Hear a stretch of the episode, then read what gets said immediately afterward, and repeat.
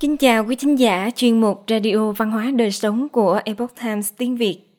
Hôm nay, chúng tôi hân hạnh gửi đến quý thính giả bài viết của tác giả Rachel Pfeiffer có nhan đề Những chuyến phiêu lưu thực hiện sứ mệnh lập bản đồ biên giới Mỹ Quốc của Lewis và Clark. Bài do Trường An biên dịch theo bản gốc từ The Epoch Times. Mời quý vị cùng lắng nghe. Những thảo nguyên mênh mông trải dài trong suốt cuộc viễn chinh của Lewis và Clark tràn đầy sức sống và hứa hẹn nhiều khám phá mới. Tại nơi mà ngày nay là tiểu bang Nebraska, họ đã phát hiện và mô tả về những con vật nhỏ có lông mà chúng ta thường gọi là thỏ đồng cỏ. Lewis đã vô cùng kinh ngạc trước số lượng cực lớn và mạng lưới hang động dưới lòng đất của chúng. Một ngày nọ, Louis bắt gặp một con thỏ đồng cỏ đi qua vùng đồng bằng. Ông đã ghi lại rằng vô cùng nhanh nhẹn và không bao giờ chạy trốn vào lòng đất khi bị truy đuổi. Chúng chạy nhảy một cách dễ dàng và linh hoạt hơn bất kỳ loài vật nào tôi từng thấy. Số lượng lớn các loài động vật sống trong vùng đồng bằng còn khiến Louis và đoàn người của ông sửng sốt hơn nữa. Louis thuật lại như sau. Chúng tôi nhìn thấy những đàn trâu, hưu, nai sừng tấm, linh dương với số lượng khổng lồ đang kiếm ăn ở mọi phương hướng mà mắt người có thể quan sát được. Đời sống của động thực vật ở đồng bằng cung cấp thức ăn dồi dào cho đoàn thám hiểm. Họ cũng gặp được các bộ lạc thổ dân châu Mỹ hiếu khách. Tuy nhiên, những năm sau đó thực sự là một khảo nghiệm đối với lòng dũng cảm của Lewis, Clark và đoàn người của họ. Nguồn gốc của cuộc viễn chinh Tổng thống Thomas Jefferson đã chọn Louis dẫn đầu đoàn viễn chinh khám phá vùng đất mua được ở Louisiana Purchase và vượt xa hơn nữa đến tận biển Thái Bình Dương. Nhưng họ đã quen biết nhau từ rất lâu trước sứ mệnh quan trọng này. Louis vốn là hàng xóm của Jefferson. Khi Jefferson được bầu làm tổng thống, ông đã chọn Louis làm thư ký của mình.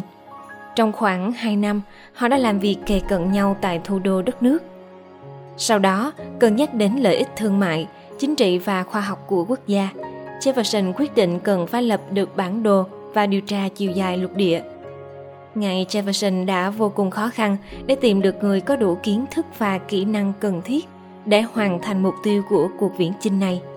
Nhưng ông cảm thấy rằng Louis sở hữu những phẩm chất tối quan trọng và có thể học được những điều còn lại. Không thể nào tìm được một người mà có kiến thức khoa học hoàn chỉnh cả về thực vật học, lịch sử tự nhiên, khoáng vật học và thiên văn học. Tin tưởng vào sự vững chắc của hiến pháp, có cá tính, sự thận trọng, thói quen thích ứng với rừng, sự thông thuộc đối với tập quán và tính cách của người Anh điên. Điều kiện tất yếu để đảm đương nhiệm vụ này. Đại úy Lewis sở hữu tất cả những phẩm chất được liệt kê phía đằng sau. Jefferson viết. Ngoài việc huấn luyện với Jefferson, Lewis còn theo học các nhà khoa học hàng đầu trong các lĩnh vực y học, động vật học, thực vật học, hàng hải. Vào thời điểm bắt đầu cuộc thám hiểm, Lewis đã biết cách bảo quản mẫu vật của cây cối và động vật, cách đánh dấu kinh độ và vĩ độ bằng các công cụ định vị. Mặc dù làm việc với tư cách thư ký cho Jefferson nhiều năm trước cuộc thám hiểm, Lewis vẫn được xếp vào hàng đại úy của quân đội Hoa Kỳ – Cuộc thám hiểm này được coi là một cuộc viễn chinh chính thức của chính phủ, là một cuộc thám hiểm quân sự với đoàn thám hiểm Corps Discovery của Lewis và Clark, chủ yếu bao gồm những người đàn ông trong quân ngũ. Lewis biết Clark từ thời điểm Lewis phục vụ trong quân đội. Ông đã đề nghị Clark trở thành đồng chỉ huy cuộc viễn chinh. Vì sự chậm trễ quan liêu của các ủy ban chính thức, Clark chỉ được mang cấp thiếu úy Louis tôn trọng lời hứa ban đầu, đã giấu điều này với các thành viên của đoàn thám hiểm và luôn gọi Clark là đại úy. Để hoàn thành nhiều mục tiêu khác nhau của cuộc viễn chinh, Jefferson cần tìm những người có thể giữ được lòng kiên cường, bền chí trong những hoàn cảnh khốn khổ, thiếu thốn cùng cực, nguy hiểm đến tính mạng. Thời gian đã cho thấy sự lựa chọn của ông là hoàn toàn đúng. Băng qua rìa của bản đồ, khi đoàn thám hiểm di chuyển dọc theo sông Missouri băng qua các đồng bằng, Lewis đã chứng minh rằng niềm tin của Jefferson vào khả năng đóng góp cho khoa học của ông không phải là không có cơ sở. Mặc dù nhiều mẫu vật Lewis thu thập được đã bị mất, nhưng các cuốn nhật ký của Lewis và Clark vẫn còn giữ được thì chứa đựng nhiều ghi chép rất tỉ mỉ về các loài động thực vật mà họ bắt gặp trên hành trình. Họ đã gặp gỡ nhiều bộ lạc người Mỹ bản địa sinh sống dọc sông Missouri. Mức độ thân thiện trong mỗi lần gặp cũng khác nhau. Nhưng nhìn chung họ không vấp phải xung đột nghiêm trọng nào. Cuối cùng họ xây dựng một pháo đài dùng làm nơi cắm trại mùa đông tại nơi mà ngày nay là tiểu bang North Dakota, gần các ngôi làng của bộ lạc Menden. Vào thời điểm này, một số thợ săn từng sống giữa những người Mỹ bản địa đã tham gia vào đoàn thám hiểm. Vì vậy họ có thể giao tiếp với người bản địa. Đoàn cũng có thêm thành viên nữ duy nhất, Saka Chuya, đóng vai trò là người dẫn đường và phiên dịch.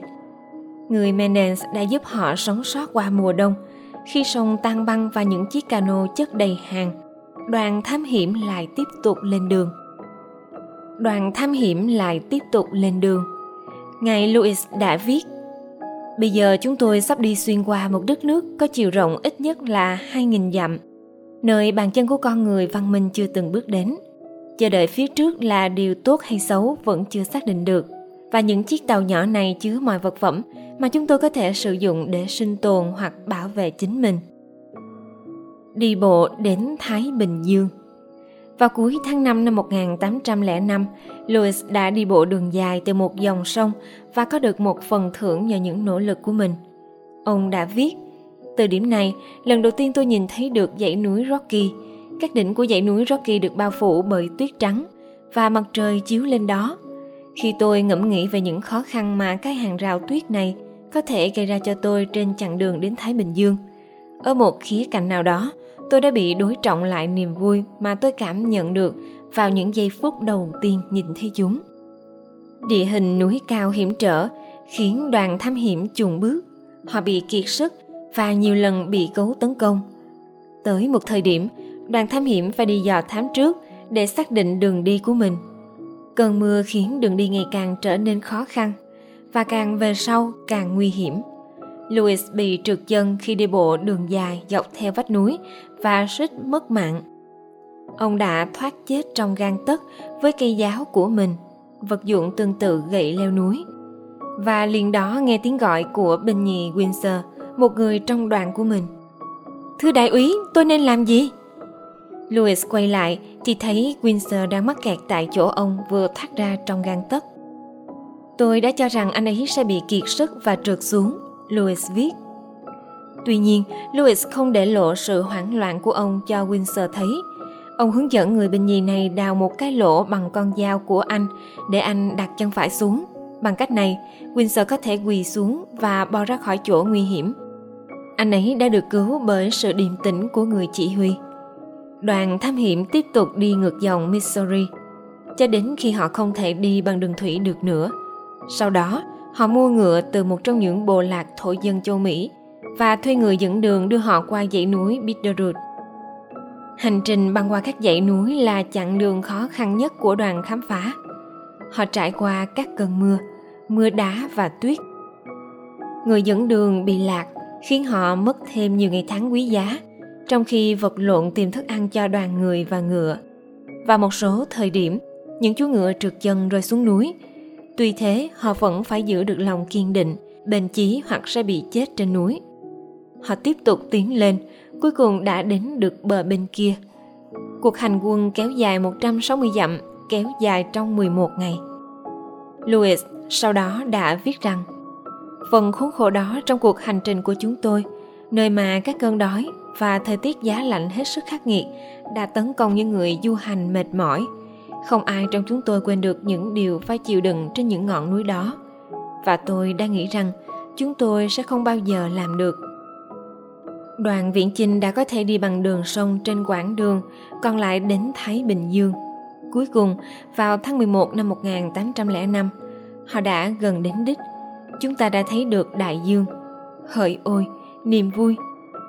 Clark viết, sau đó đoàn viễn chinh nhanh chóng đến được bờ bên kia – nơi mà họ đã xây dựng những túp liều để trú ẩn vào mùa đông.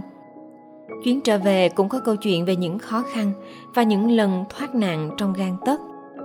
Tuy vậy, đúng thời hạn họ đã trở về, mang theo những kiến thức và câu chuyện mà hầu hết dân chúng không thể tin được. Trong báo cáo hàng năm của mình trước Quốc hội, ngài Jefferson đã tóm tắt cuộc viễn chinh như sau. Đây là điều hoàn toàn thích đáng khi nói rằng các quý ngài Louis Clark và những người đồng hành dũng cảm qua công việc gian khổ này, họ đã xứng đáng với tổ quốc của họ. Quý thính giả thân mến, chuyên mục Radio Văn hóa Đời Sống của Epoch Times tiếng Việt đến đây là hết.